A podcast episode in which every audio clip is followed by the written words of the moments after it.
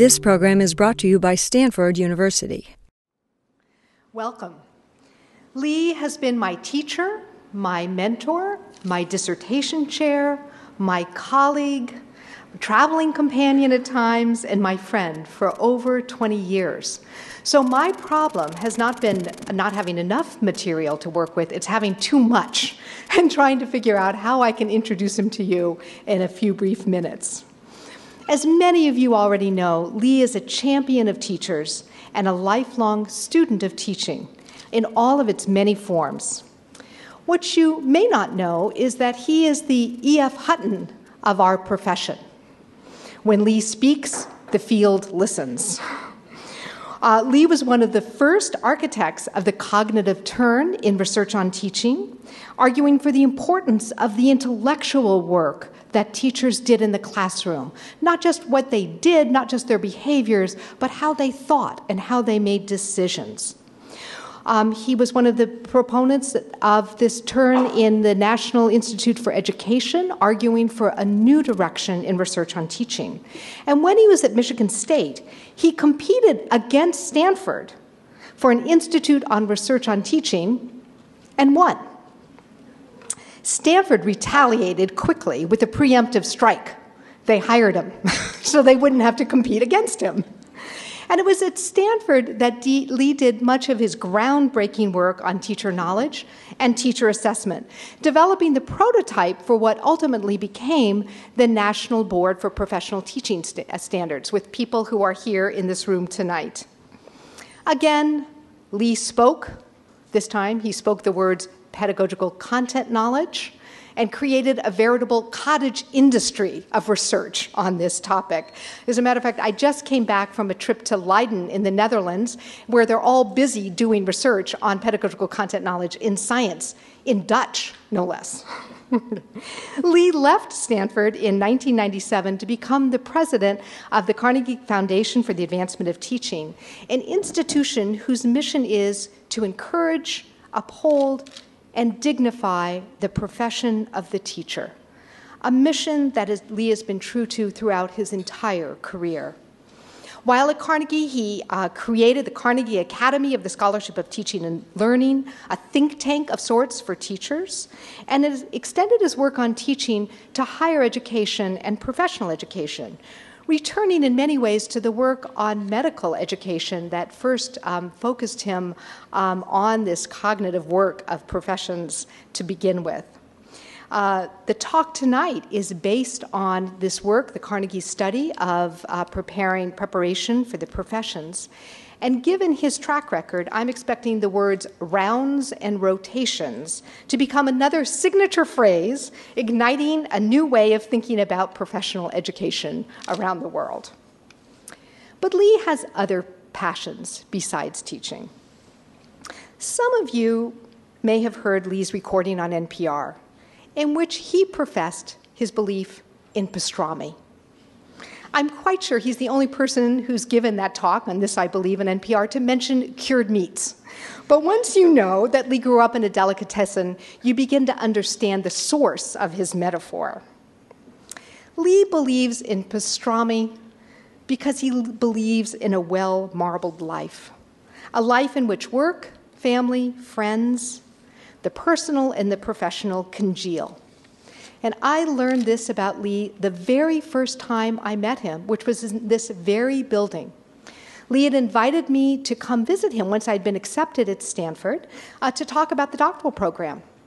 I, at the time, had a nine month old son, and I didn't think it was really very professional to show up um, in a prospective advisor's office with a baby on my hip, so I recruited a friend to come with me and watch him while I met with Lee. No sooner did Lee learn that I had a son and that that son was just, you know, a few hundred yards away than he insisted on uh, my going to get Ben and bringing him into the office. And Lee and Judy have been a part of our extended family ever since, folding us into their very well marbled life. Lee has given me lots of advice over the years. In fact, he often jokes that my PhD came with a lifetime warranty, and I've certainly gotten my money's worth. But the best advice I ever got from Lee was not from his words, but from his actions. through the way he's lived his life and done his work with integrity and passion. I'm honored to introduce him to you tonight.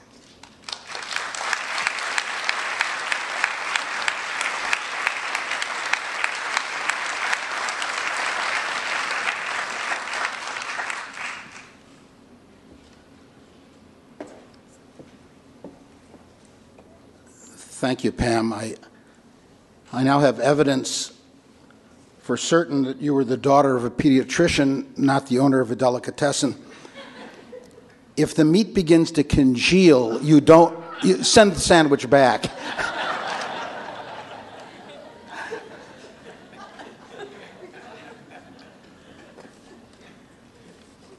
I've eaten at your house many times and nothing is congealed. And she's a vegetarian, that's true. well, it's, uh, it feels very good to be back here at Stanford, to uh, have a chance. It feels, in some ways, like picking up where I left off some 12 years ago, uh, with what I hope will be all of the fun and none of the responsibility. Uh, what I'd like to invite you to do this evening, as a kind of prolegomenon to the hors d'oeuvres that Nancy has promised are going to be out there in the hall after I finish. Is that right, Nancy? Thank you. Uh, there were some things I insisted she do before she retired.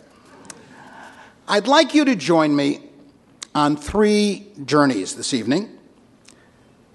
A journey may be claiming more for them than they deserve. They may seem more like meanders, kind of informal walks in the woods. And like meanders, they will occasionally double back on themselves. They will occasionally exhibit a kind of redundancy, perhaps not just twice, but maybe three times, given that I've suggested three journeys.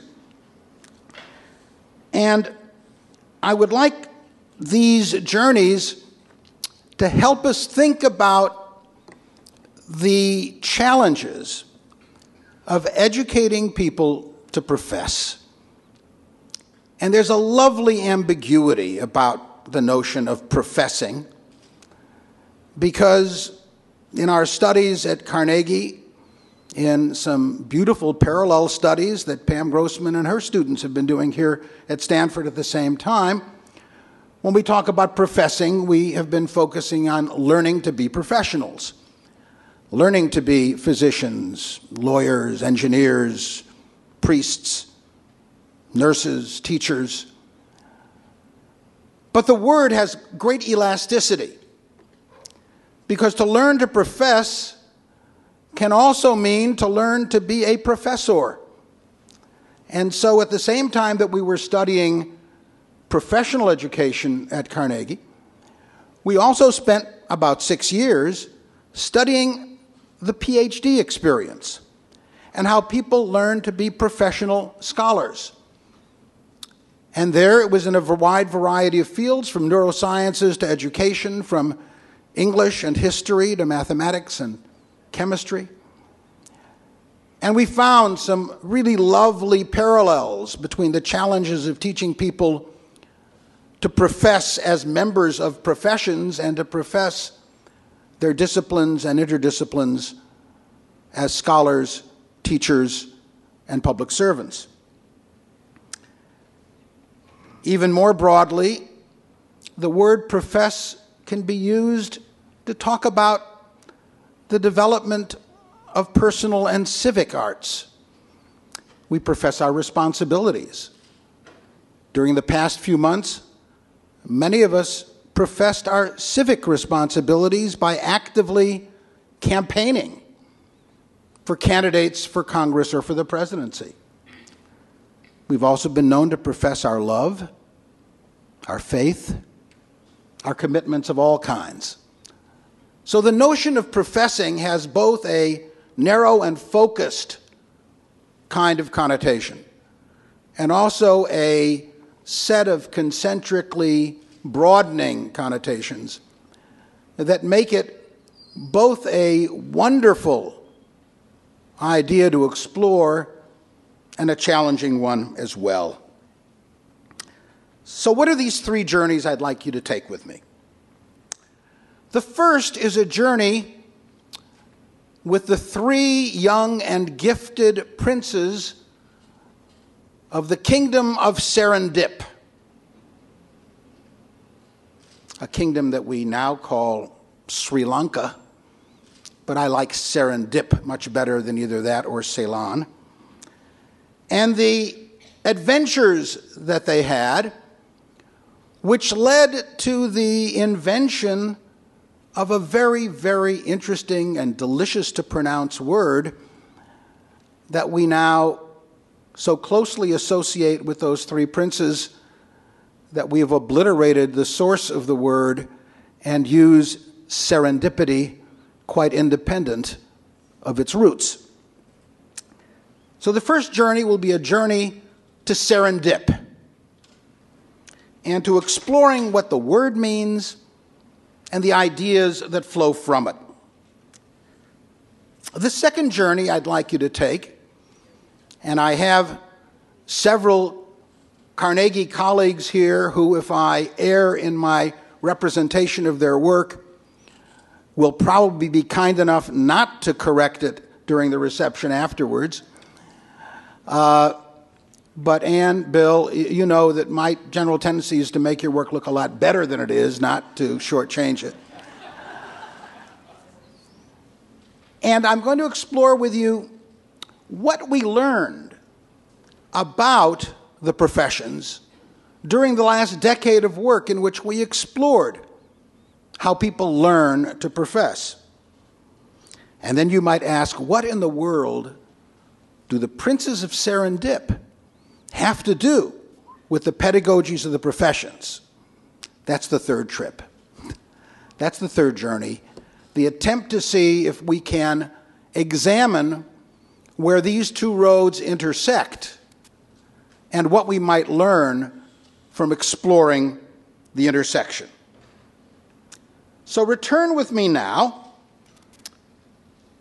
to the morning of January 28th, 1754, When Horace Walpole sat down at his desk in his very, very uh, wealthy and large mansion for his daily ritual of correspondence. Now, like the rest of us, many of whom now religiously, perhaps obsessively, get up in the morning and either before or after that first cup of coffee, log on to our email, and begin our correspondence, we know, more than 300 years later, that Horace Walpole was perhaps the greatest letter writer in history. He wrote magnificent letters, and it appears that nearly every one of them has been preserved. This is not the case with the email that you and I send uh, regularly. In fact, uh, Rich, I've already erased today's email from you. I'm sorry, but it's. And so none of us will be able to supplant Mr. Walpole as the greatest letter writer ever. But that morning, Walpole was writing to his good friend and distant cousin, Horace Mann, a familiar name to us as educators, alas, a different Horace Mann, uh, who was then living in Florence. And he was describing an accidental discovery that he had just made the previous week, where he had not been intentionally looking for something, but had quite accidentally tripped over something else, and it had been a very important source of insight. And he writes to Horace Mann because it appears that the only thing he liked better than writing letters was inventing new words. That I call this kind of discovery serendipity. Serendipity is a, an act, an experience that combines accident with sagacity.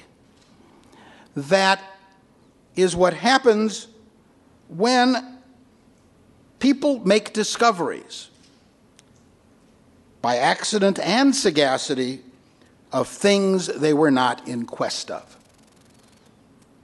And then, anticipating that Horace Mann will ask him, why, why in the world did you call it serendipity? He proceeds, these are long letters he wrote, to tell the tale of the three princes of serendipity, whose father, a philosopher king, educated them at the hands of the greatest scholars of their generation in the sciences and the humanities as they were then known.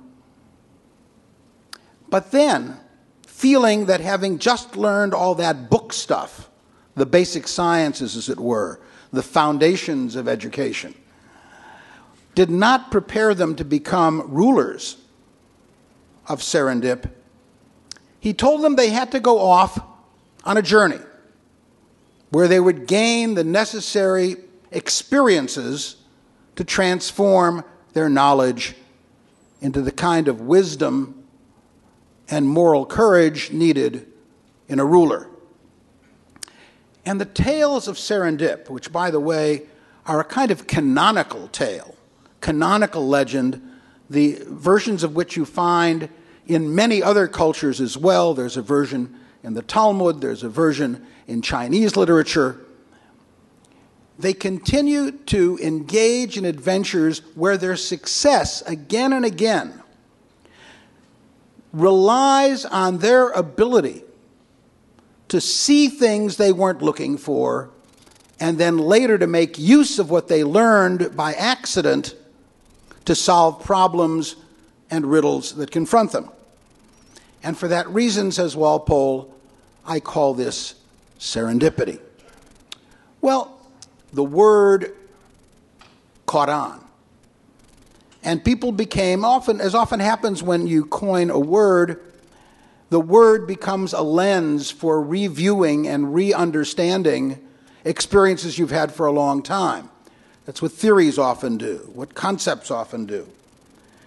And the notion of the importance of chance, of accident, of discovering things you hadn't intended to look for became more and more popular. And one of the big arguments was do great discoveries really happen by chance, by accident? Or do only certain kinds of minds exploit the opportunity that the accident presents to develop insights, theories, and new understandings. And as the philosopher William Whewell said about Isaac Newton, certainly nearly every human being who ever walked the face of the earth saw fruit falling from trees and other objects falling from greater heights.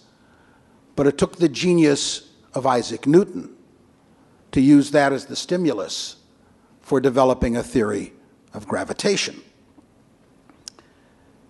And I became much more interested in this question in reading recently a book by someone whom I've long admired. I consider him one of my teachers at a distance, the late Robert Merton. He and Elinor Barber wrote a book called The Travels and Adventures of Serendipity, in which they explore in great detail the history of this idea in the sciences, in the arts, in the humanities, and in popular discourse. It was one of those books, that should give some of you heart, which they finished writing in the late 50s and put aside. And it was published a few years ago. So go back to those files and don't give up. And Merton explores this question of to what extent can you really attribute these discoveries to chance, and to what extent must you ascribe them to having a particular kind of mind ready to make sense of the chance when it occurs. The, the phrase that we so often associate with this phenomenon is attributed to Louis Pasteur, who had this experience more than once. And Pasteur's phrase is the one most of us know best, and of course, it stands as a theory, if you will, a theory of the middle range in Merton's terms chance favors prepared minds, not just any mind. Pasteur was referring, among other things, to his experience where he was trying to develop a vaccine against chicken cholera. And he developed a compound, informed his assistant to vaccinate the chickens, but the compound was too weak and they didn't become ill. So a few weeks later, seeing that the chickens were still healthy, he greatly increased the intensity of the compound and informed his instructed his assistant to use it on the chickens, the same set of chickens, once again. And the assistant came back and he said, I'm sorry it didn't work. None of the chickens are ill. We just better throw it all out and start with another group of chickens. It was Pasteur who realized that they should have become ill. And the only thing that distinguished them from other chickens was the failure of the attenuated compound several weeks earlier. They had discovered a principle for vaccinating chickens against chicken cholera, the use of a weakened form of the disease. Chance favors prepared minds. We all know the story of Alexander Fleming and the experiences that led to the development of penicillin and subsequently other antibiotics. Chance favors the prepared mind. Fleming was certainly not the first person to leave something out and see mold growing on it. He probably wasn't even the first one to notice that it killed the bacteria that were in the petri dish. The notion that this wasn't an annoyance but a discovery was Fleming's. But I see these experiences through the eyes of an educator. And so for me, the question did not remain the sociology of science question what accounts for these discoveries by unusual people over centuries? For me, it became a question of education. And the question was if the world abounds with accidents, with unpredictable, unforeseen, unanticipated events, like every day of our lives. If we're professionals, we often call such events cases because they don't fit the normal mold.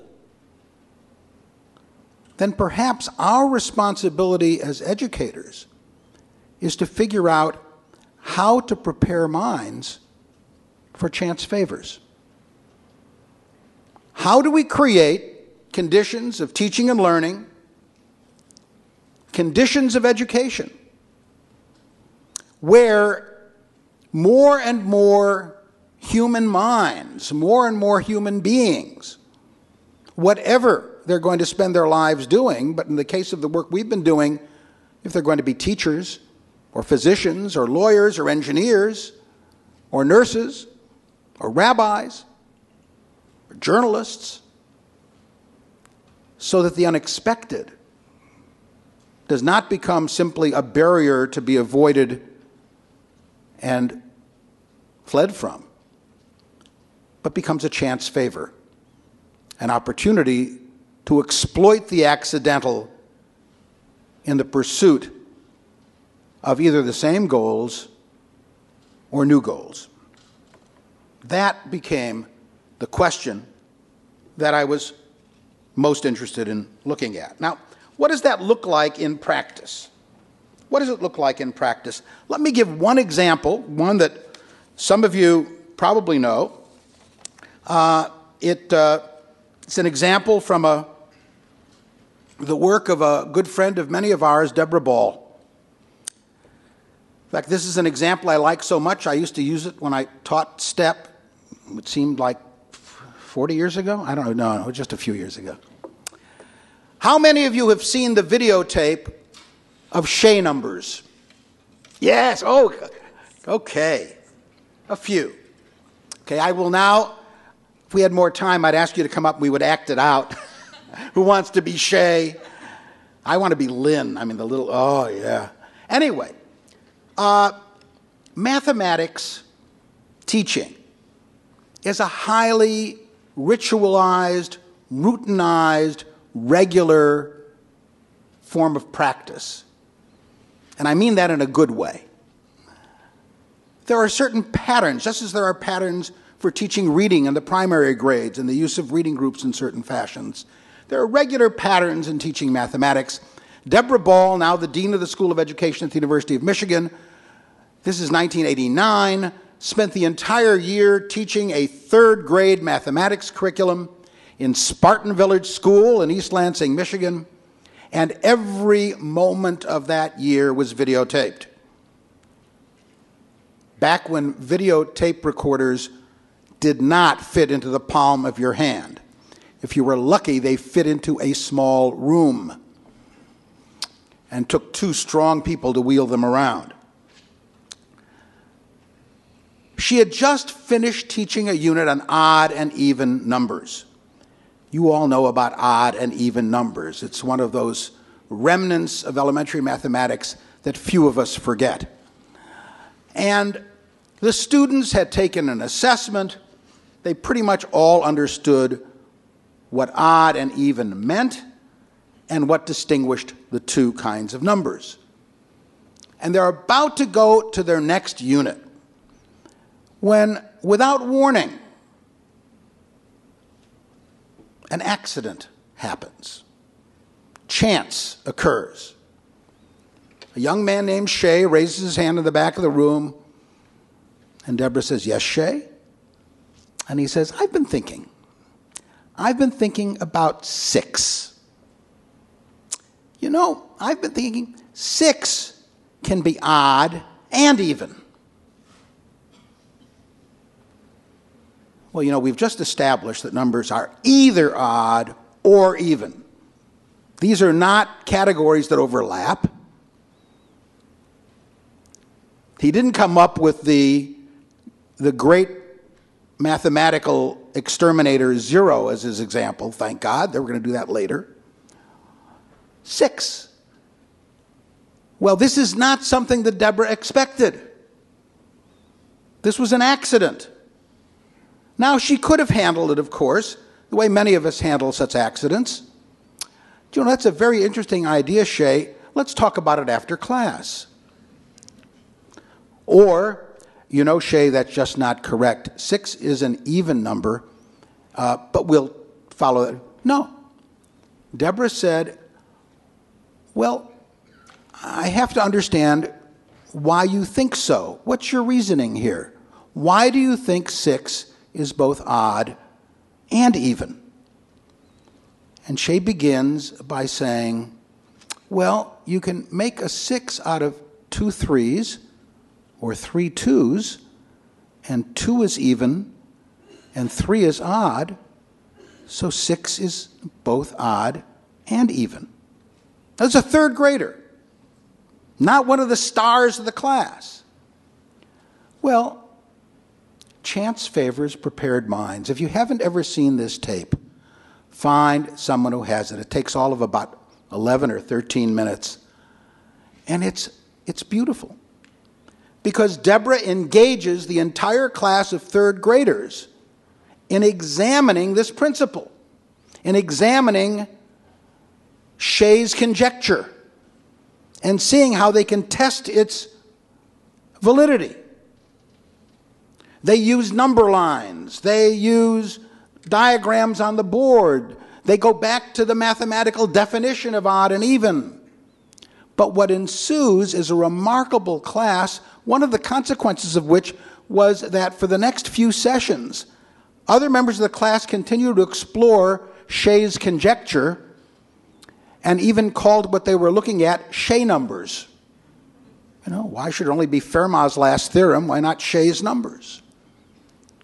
Now, I, the reason I mention that particular incident is although it is enshrined now in the archives of pedagogy as Shay numbers, tens of thousands of people around the world know of this event and interpret it in a variety of ways.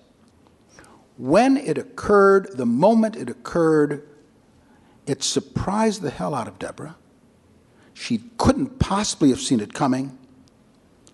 And yet, she took advantage of that accident, that surprise, to move the discourse in directions she hadn't anticipated, but which, in the long run, became quite positive. But the question is how do you prepare people to do that sort of thing?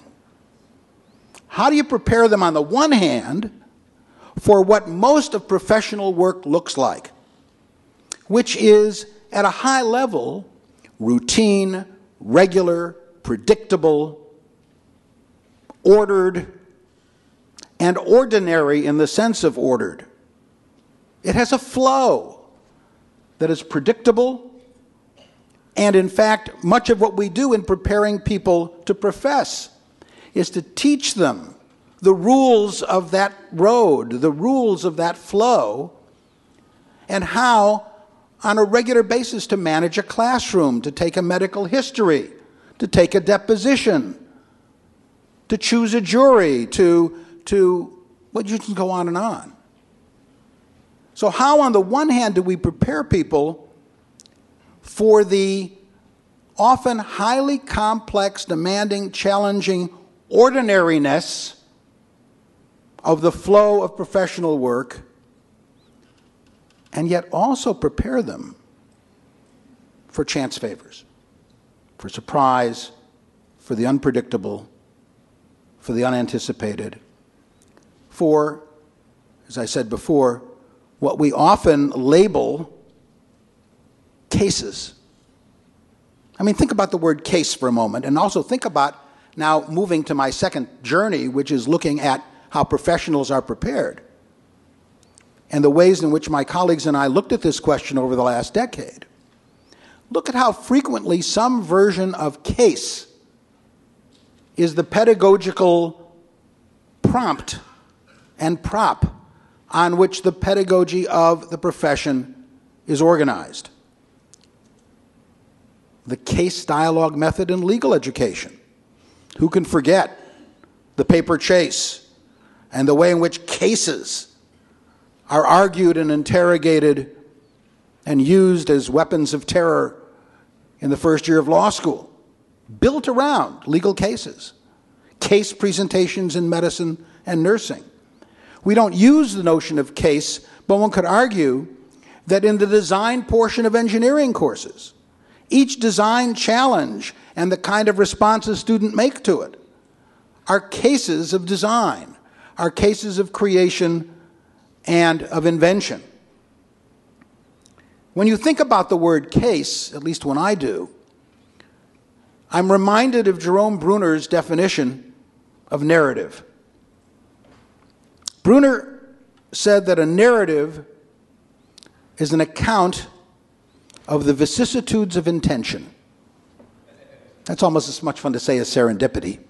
The vicissitudes of intention. That's what a story is. You know where you're going, you know what the flow ought to be. And then something happens that disrupts that flow. Little Red Riding Hood went into the woods to bring her grandmother lunch, and she did. That's a story. That's not a narrative. That's not a narrative. In fact, when, when two year olds or three year olds tell us stories like that because they're trying to tell us a story or a joke, we laugh simply because they haven't got it yet. They haven't figured out what makes something a narrative. But the vicissitudes of, that's what a case is. A case is a disruption of the flow. My My old teacher, Joseph Schwab, talked about something similar when he asked, Why are some days or weeks called occasions or occurrences? Because the word occurrence or occasion is an occlusion of the flow. It's a break in the current. You've got a set of expectations about how the ordinary world works, and then you occlude the flow with an occasion. Very similar kind of insight. So now, come with me as we look at the way in which professionals are prepared. We looked at law first. One of the first things that strikes you about legal education is during the first year or year and a half, at one level, every class looks the same. They've got case books, and there is a kind of confrontational neo Socratic pedagogy that characterizes class after class after class. In medical terms, so I don't disappoint you, the different classes on different topics are like rotations. You rotate through contracts, you rotate through evidence, you rotate through uh, criminal, you rotate through torts, through constitutional. I mean, those are the different rotations. They're parallel to OBGYN, medicine, surgery, etc., pediatrics. But within each of those, it looks like you do the same thing day after day after day. Those are rounds. Every day, you go through a similar kind of protocol of teaching and learning. In medical and nursing schools, it's built around patients. In law school, it's built around legal cases, usually appeals court cases. But what is so striking about it is even though they look so different at the surface, bedside teaching and teaching 120 students in a law school contracts course look incredibly different, but underneath that surface, there are a set of commonalities, a set of common elements. And the very first of them, I think, is the routine, the regularity, the repetitiveness. It is not thoughtless rotation and rounds, not thoughtless repetition but it is routinization nevertheless. The students learn the dance, they learn the steps, they and the teachers learn what's expected of them. Nevertheless, the element of surprise, of novelty, is always there to punctuate the regularity. Every case is different. Every case presents new challenges and yet the protocol for dealing with them remains the same. And so you have, on the one hand, the socialization into the challenges of the routine. And yet at the same time, you have the punctuation, kind of the diacritical marks of novel challenges, each one of which is unique in some ways, even as it bears some family resemblance to others that preceded or followed. Now, in the work that we did on the professions, our first insight, and one that Bill Sullivan and Anne Colby, who are with us today, have developed beautifully in their writings, is that to learn to be a professional is to learn habits of mind, learning to think like a lawyer, think like a priest. If you're working on a PhD, it's think like a historian. Habits of practice or habits of the hand, you're developing technical skills that are appropriate to the particular profession you're learning, and also habits of the heart. Habits of the heart usually being defined as the types of moral and ethical development that are part of your formation as a professional and, in some sense, as a human being, and which become the essence of your identity. That that's what professional learning is about. About understanding, about skill, and about the development of values in a manner that will ultimately, in the best of worlds, integrate into an identity. Another thing that we saw was that these pedagogies shared certain structural characteristics. First of all, learning was a very public act. It was not like it is here, where I'm the only one in public, and you can sit quietly, and I have no idea what's going on in your mind. I've got some suspicions, but then again, you're older than most college groups. Uh,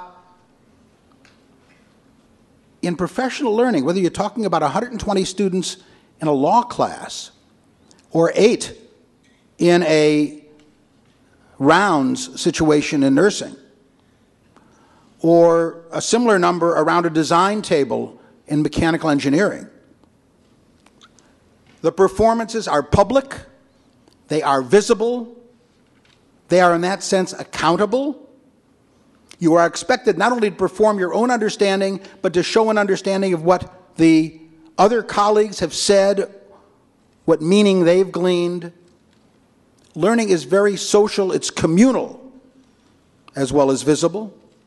It is all done under conditions of uncertainty, of unpredictability, and there's often an emotional investment.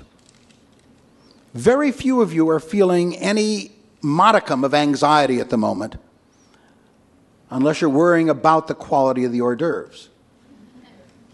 But if you're one of 120 students in a law school class, you're on the edge of that seat because I might call on Krista next. Chances are one out of 120, but you never know. You come prepared. Same thing on rounds where I'm responsible for presenting certain patients.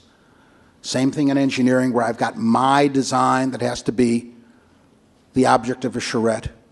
So the emotional investment is there in these pedagogies as well. And I've been calling these the signature pedagogies of the professions, focusing on what is common across their features rather than what distinguishes them. But again, one of the things you see is that they typically exemplify this interesting tension between regularity, pattern, repetition, and routine, and the critical role of judgments under uncertainty as represented by cases or designs or eulogies Pam Grossman did some studies of how rabbinical students learn to give eulogies. Now, in one sense, you've been to one funeral, you've been to all of them, right? They sort of begin with the same event and they end in the same location. Now, if you're a rabbi, you've got less than 24 hours to prepare a eulogy because the Deceased has got to be buried within 24 hours. You know what the script is.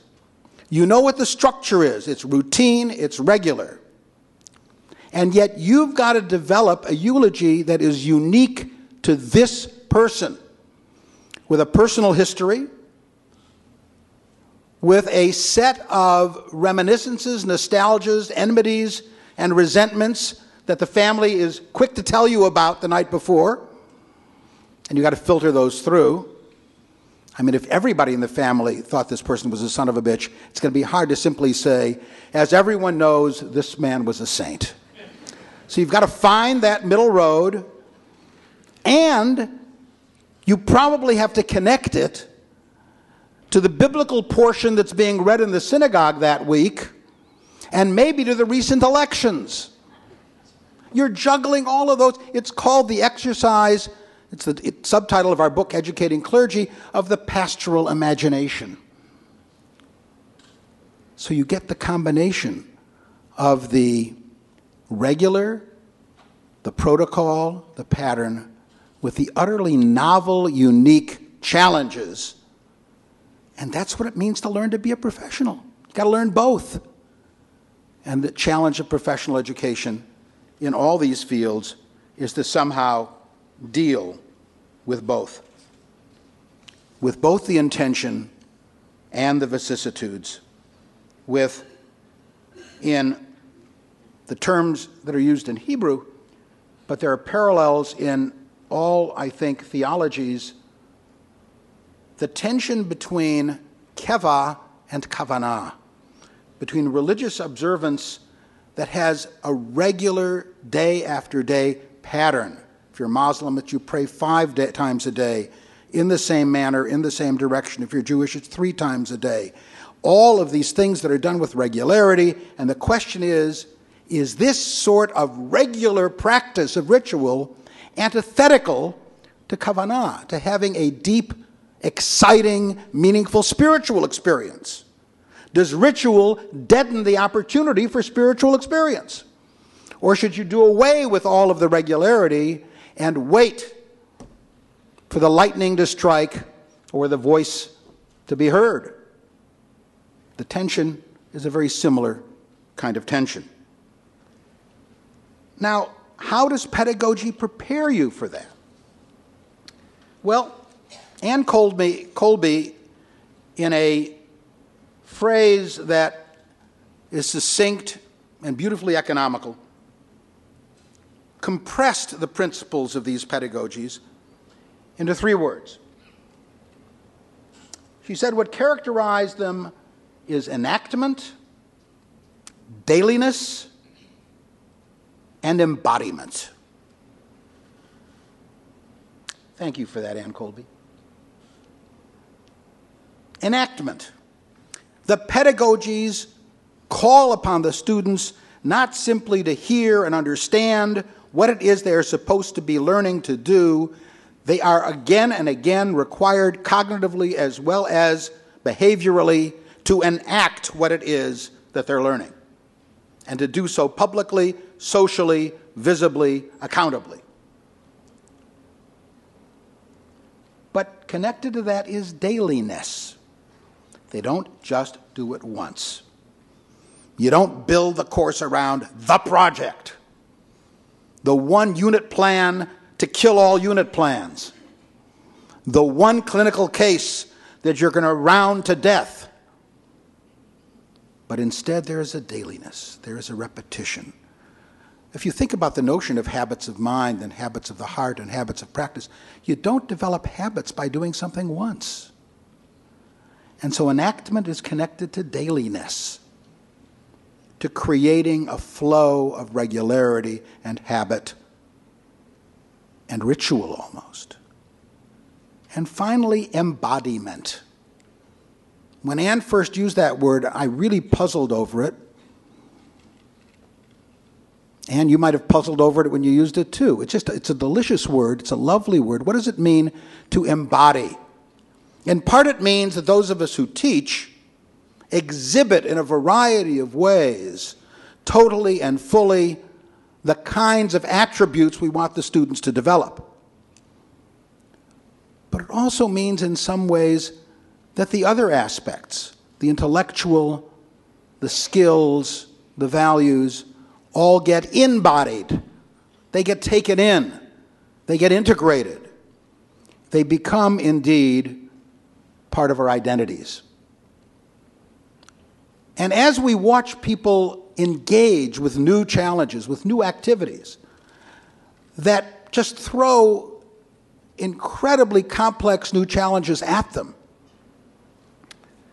we often see them asking themselves,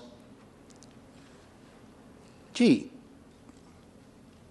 how would my professor deal with this problem? How would whoever is my role model respond when faced with something like that? I mean, when, when devout Christians ask, What would Jesus do? That's a similar kind of heuristic. It is saying, In this circumstance, how should I behave? And when those values have now moved from being externally located in somebody else, you're asking, how, given what I understand myself to be, should someone like me behave in this situation? I mean, think about how we confront such problems. How should a person like me behave? What should I expect of myself in this kind of circumstance?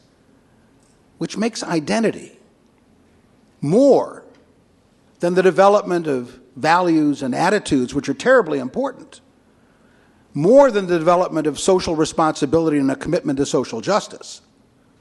It makes the notion of identity the integration, pastrami like, of all of those features into a human being of a certain kind. And you do it through enactment, dailiness, and embodiment. And I think those are three very interesting standards to hold up against any form of professional preparation, whether it's the preparation of teachers or of engineers, that we care to take seriously. To what extent do the pedagogies of these fields, in fact, reflect this set of features and values? One example that comes to mind was when we were observing a class in nursing. It was a course in pathophysiology. And all of the nursing students in the class were already on the clinic floor at the same time that they're taking the class. It was much like our teacher education program here at Stanford, where the students are spending half the day out in the field. And what they were focusing on was a very, very frightening phenomenon that nurses have to understand deeply called sepsis. Sepsis. Sepsis is what happens when the body overreacts to an infection. And in overreacting, begins to cause problems with the organ systems that sometimes are more dangerous than the original infection itself. Sometimes the infection occurs spontaneously. Sometimes the infection is iatrogenic, is actually introduced by earlier attempts to provide medical care. Very often, in fact, they are. Sepsis is very dangerous because it, is, it creates a cascade of dysfunctions as organs begin to shut down, and if uncontrolled, it can lead to death. And Lisa Day, the professor of nursing in this situation, is very evocatively describing the pathophysiology. And we've got diagrams of organ systems and descriptions of what they look like when they're shutting down. And the students are you know, rapidly taking notes. And then she says, now, what the nurses have to do under these circumstances. And she explains that the management of sepsis is really the nurse's responsibility because the nurse is the person who's there with the patient all the time. Others may not even notice the symptoms of sepsis and the students are, you know, getting even more involved. And then she talks about a particular case that several of the students had seen the week before, which required intubation. You know, the intubation of the patients putting a tube down through. And she began showing, again, reviewing the practical procedures of intubation. So she's connecting the theory to the practice, and you're thinking, wow.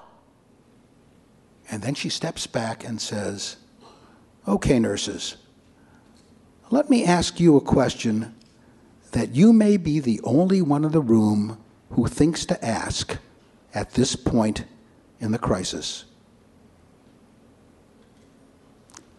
As you come to the side of the patient who's surrounded by all these people frantically looking at the gauges and the dials and poking and prodding, and now somebody shows up with this tube and starts opening the patient's mouth up, how do you think the patient is feeling about this? What's going through the patient's mind? And of course, one of the students said, The patient's terrified. They're scared to death. They're. And then Lisa said, Then what are you going to do about it? What is your responsibility at that moment? We debriefed the students afterward. I have a feeling that, like me, and this occurred four years ago, it's one of those peak pedagogical experiences that those students won't forget, as I haven't forgotten. Because it somehow was an embodiment of the integration of the intellectual and the practical and the moral. And saying to the nurse, You are responsible for terror, not only for tracheas. And that's who you are. And you've got to be asking yourself that question all the time. How is the patient feeling, reacting, responding to all the buzzing, blooming confusion of medical care going around her? Whether she's in the ICU or in a doctor's office. That's the notion of integration. And it was it was, it was a punctuation point in otherwise the flow of the pedagogy in that nursing program. How many of those do you do? How frequent can you punctuate without having no flow at all? How does it vary from profession to profession? These are some of the challenges we face.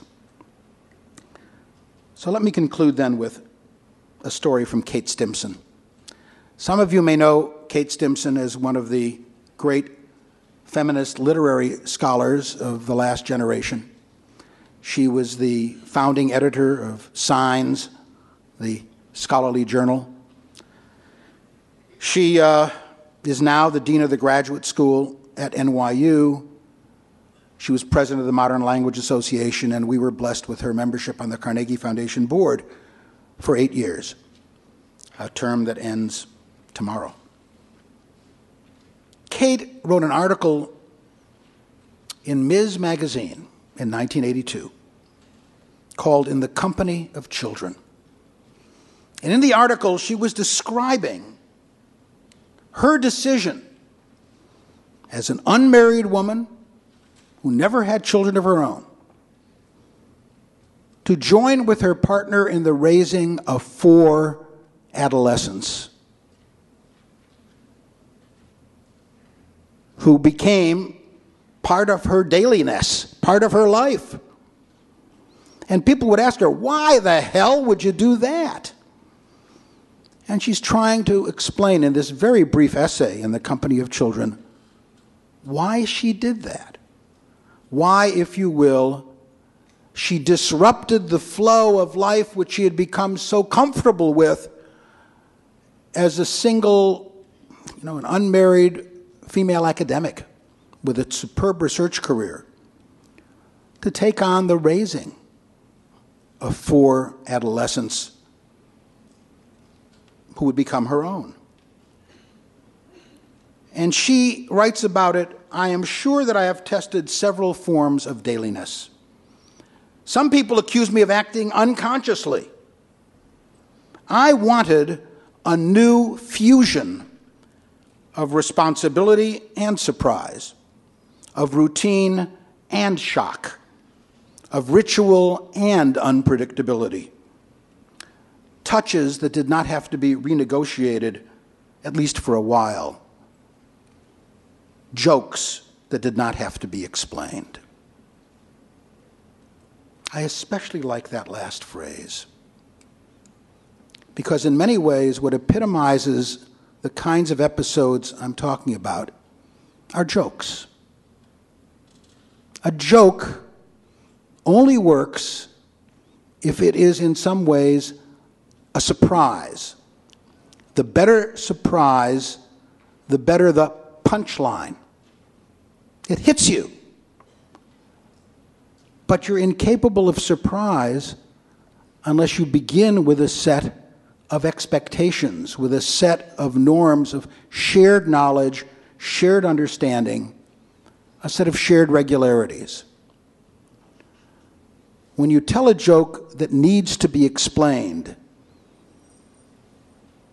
it usually means that you're telling it to members of a community other than your own who don't get the joke because they don't have the expectations that would make this a surprise.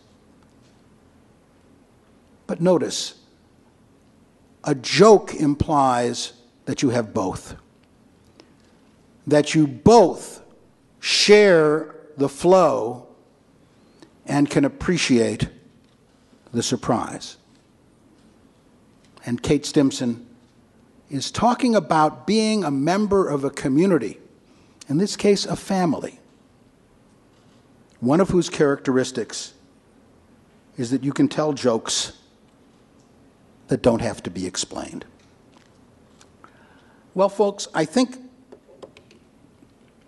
in many ways that defines the challenge, or a challenge, of educating professionals. It is finding ways to induct others into professional communities of practice where they have a sufficiently shared identity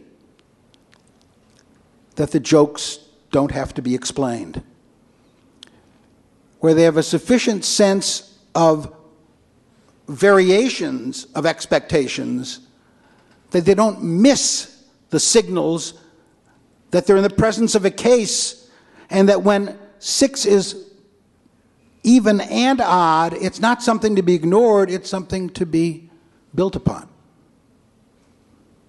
The joke that doesn't need to be explained.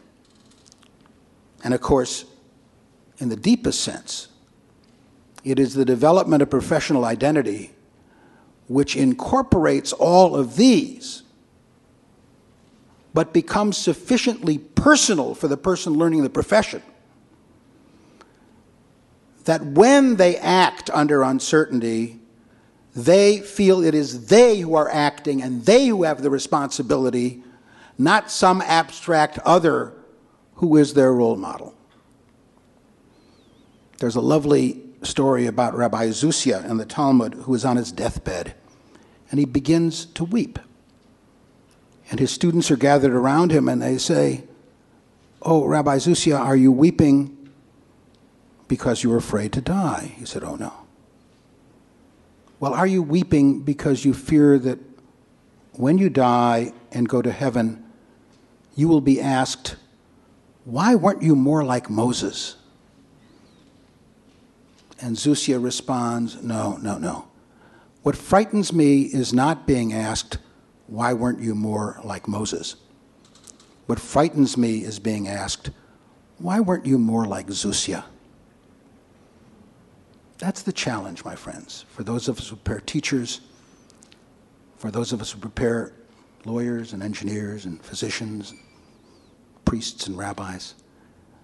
So to help them integrate the commonplace and the unusual and their own sense of being and identity that they can truly act their profession in a way that is both personal and communal at the same time.